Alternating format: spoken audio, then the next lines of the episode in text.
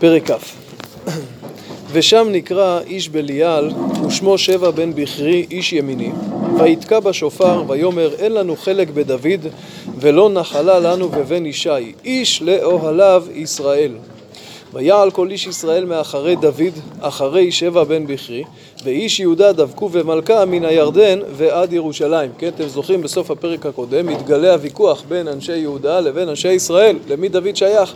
שבע בן בכרי מנצל את המומנטום ואומר די, הוא של יהודה, אז קדימה, אנחנו אין לנו חלק בדוד ואיש לאוהליו ישראל, בעצם זו הכרזת מרידה מחודשת. ויבוא דוד אל ביתו ירושלים, ויקח המלך את עשר נשים פילגשים אשר הניח לשמור הבית, ויתנם בית משמרת ויכלכלם, ועליהם לובה, ותהיינה צרורות עד יום מותן אלמנות חיות. כן, זה ביטוי קשה. הרי דוד לא יכול לבוא יותר על אותם נשים, כי ברגע שאבשלום בא אליהם הם נאסרו למלך.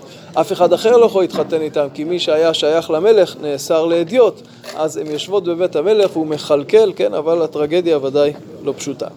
ויאמר המלך אל עמסה, הזעק לי את איש יהודה שלושת ימים, ואתה פה עמוד. וילך עמסה להזעיק את יהודה ויוכר מן המועד אשר יעדו. דוד רוצה לדכא את ניצני מרד שבע בן בכרי, עמסה הוא שר הצבא החדש והוא שולח אותו לגייס ועמסה מתעכב. הוא מתעכב או כי אנשי יהודה לא ששים עוד פעם לבוא או לצאת לקרב, או כי עמסה, כן, אתמול הוא היה בצד השני, בצד של אבשלום, אז הוא מתקשה לגייס. ולכן ויאמר דוד אל אבישי, עתה ירא לנו שבע בן בכרי מן אבשלום. אתה קח את עבדי אדונך ורדוף אחריו, פן מצא לו ערים בצורות והציל עינינו. ויצאו אחריו אנשי יואב והכרתי והפלטי וכל הגיבורים ויצאו מירושלים לרדוף אחרי שבע בן בכרי. הם עם האבן הגדולה אשר בגבעון, ועמסה, ועמסה בא לפניהם, ויואב חגור מידו לבושו, ועליו חגור חרב מצומדת על מותניו בטהרה, והוא יצא ותיפול. ויאמר יואב לעמסה, השלום אתה אחי? ותאחז יד ימין יואב בזקן עמסה לנשוק לו, ועמסה לא נשמר בחרב אשר ביד יואב, ויכה ובא אל החומש, וישפוך מאב ארצה, ולא שנה לו וימות. ויואב ואבישי אחיו רדף אחרי שבע בן בכרי. ואיש עמד עליו מנערי יואב, ויאמר מי אשר חפץ ביואב ומי אשר לדוד אחרי יואב. והמסע מתגולל בדם בתוך המסילה. וירא האיש כי עמד כל העם, כלומר כל מי שרודף רואה את המסע מתגולל, נעצר. ויסב את המסע מן המסילה השדה, וישלך עליו בגד כאשר ראה כל הבא עליו, ועמד, כן, הוא מזיז אותו הצידה ומכסה כדי שאף אחד לא יראה ולא יתעכב. כאשר הוגה מן המסילה, עבר כל איש אחרי יואב לרדוף אחרי שבע בן בכרי. כן, אז אם כן, מה עושה פה יואב? אבישי יוצא בראש הלוחמים, אבל יואב גם שם, לשבחו או לגנותו, לשבחו, למרות שפיטרו אותו מתפקיד שר הצבא, אבל יואב הלוחם הנאמן יוצא בצבא כחייל פשוט. לגנותו, חיכה להזדמנות לתפוס את התפקיד מחדש, כל אחד יחליט. מדוע יואב הורג את המסע?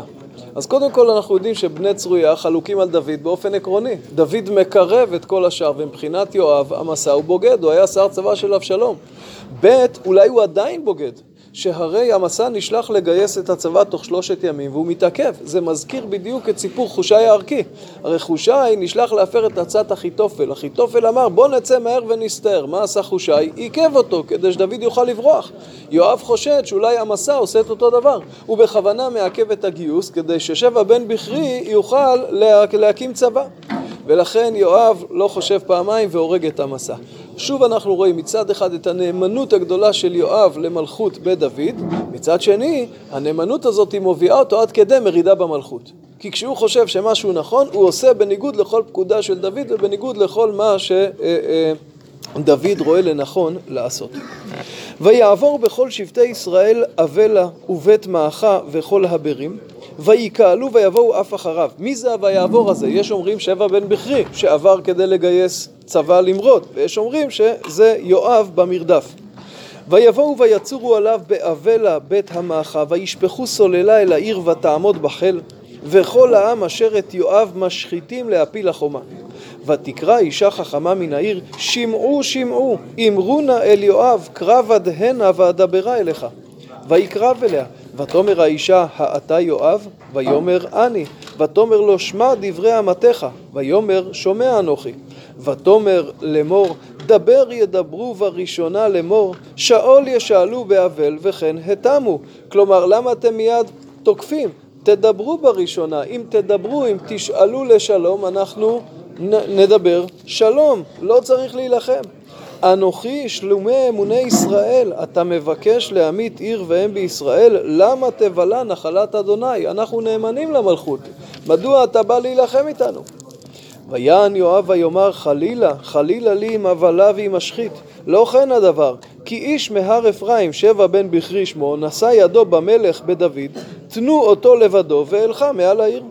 ותאמר האישה אל יואב, הנה ראשו מושלך אליך בעד החומה.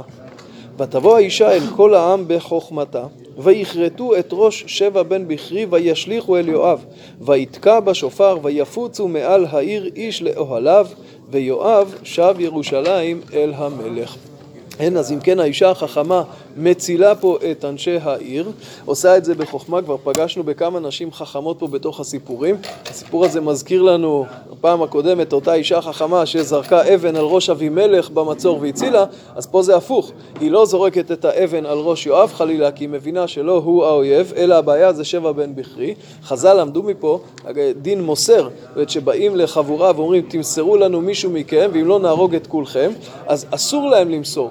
אבל אם היה מחויב מיתה כשבע בן בכרי, הרי הוא עושה, חכמים למדו מפה את הדין הזה. בכל מקרה לענייננו, שבע בן בכרי יש לו דין רודף, הוא מסכן את כל בני העיר, והוא חייב מיתה למלכות, ולכן מסירים את ראשו, וככה האישה בחוכמתה מצילה את העיר, והמרד מדוכא מיד ובמהירות. ויואב אל כל הצבא ישראל, ובניה בן יהוידע על הכרתי ועל הפלטי, ואדורם על המס, ויושפט בן החילוד המזכיר, ושבא סופר וצדוק ואביתר כהנים וגם עירה היעירי היה כהן לדוד. את הפסוקים הללו מצאנו בדומה בתחילת הדרך ובעצם חוזרים עליהם שוב. אחרי כל המרידות צריך לייצב את הממלכה, לארגן את הממשלה מחדש וכך עושים כשאפשר לשים לב לשני הבדלים מעניינים. בניה בן יהוידע הכרתי ופלטי היה מקודם בסוף עכשיו הוא שני אחרי יואב. אגב יואב חזר לתפקידו כשר צבא, דוד מבין שהוא צריך את יואב, ו... אבל בניה בונו יהודה לקרטיב הפלטי כבר מספר שתיים, ואולי זה הכנת אלטרנטיבה ליואב, ובאמת הוא יהיה שר הצבא של שלמה, והוא גם יהיה זה שיהרוג את יואב בתחילת ספר מלכים. הדבר השני המעניין, בפעם הקודמת הוזכרו שבני דוד היו כהנים, כהנים זה שרים חשובים, פה הם לא מופיעים, וייתכן שאחרי הסיפור עם אמנון ואחרי הסיפור של אבשלום, דוד לוקח אותם צעד אחד לאחור.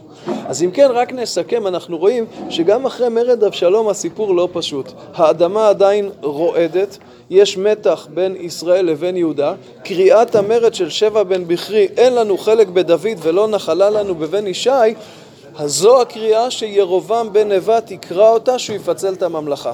ולכן כשחז"ל שהזכרנו אתמול באו ואמרו שפה כשדוד אמר חלק בין מפיבושת לבין ציווה יצא בת קול ואמרה תחלק מלכות ישראל אז לא רק בצד הרוחני זה אלא פה באמת נזרעו הזרעים כי במתיחות הזאת שנוצרת כאן בחזרה בין יהודה לבין ישראל, אותה מתיחות מתפרצת במלוא עוזה כאשר הממלכה תתפצל בימי ירבעם.